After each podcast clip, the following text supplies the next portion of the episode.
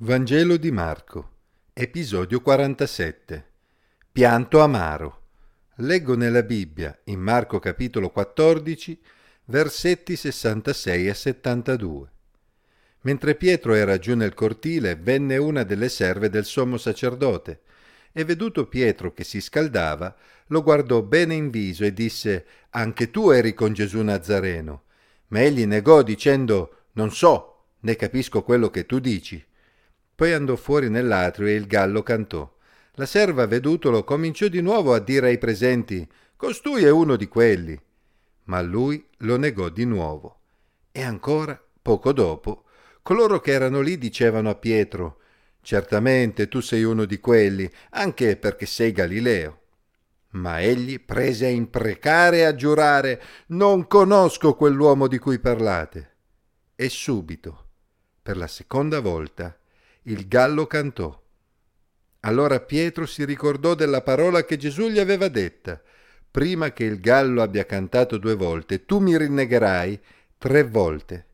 E si abbandonò al pianto. Mentre Gesù affrontava il sommo sacerdote e il sinedrio, Pietro si trovava nel cortile del sommo sacerdote e si scaldava al fuoco in mezzo alle guardie. Marco 14, 54.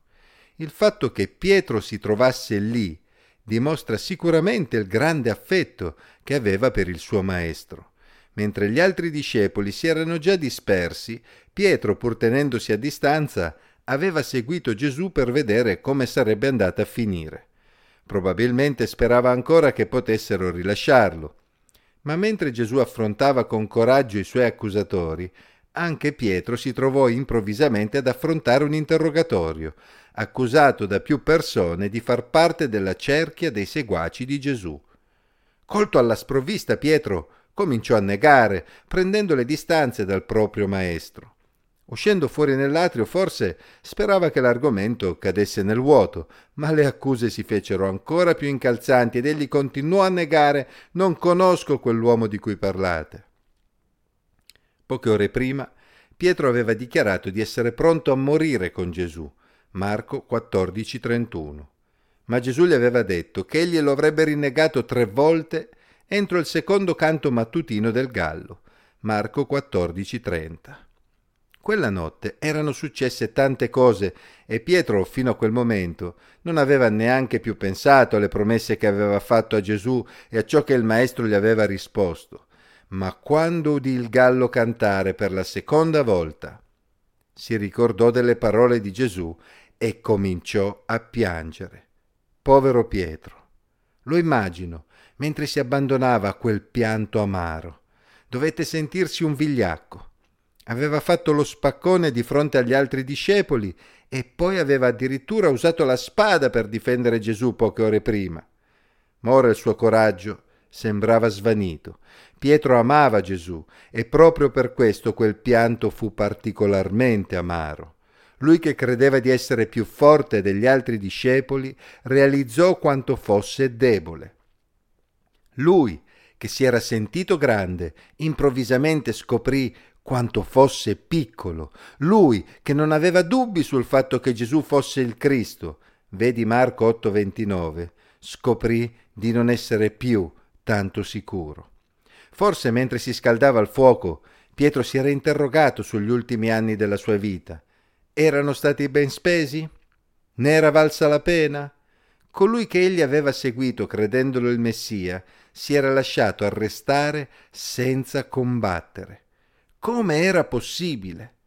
Non sappiamo cosa passò davvero per la testa di Pietro in quelle ore, ma sappiamo che, quando sentì che la sua vita poteva essere in pericolo, non esitò a mentire per salvarsi la pelle, mentre il suo maestro stava andando incontro ad una condanna a morte con consapevolezza e dignità. Ma quel pianto amaro non fu inutile. In quel fallimento Pietro avrebbe scoperto le sue debolezze e avrebbe imparato a confidare di più nel Signore, piuttosto che su se stesso.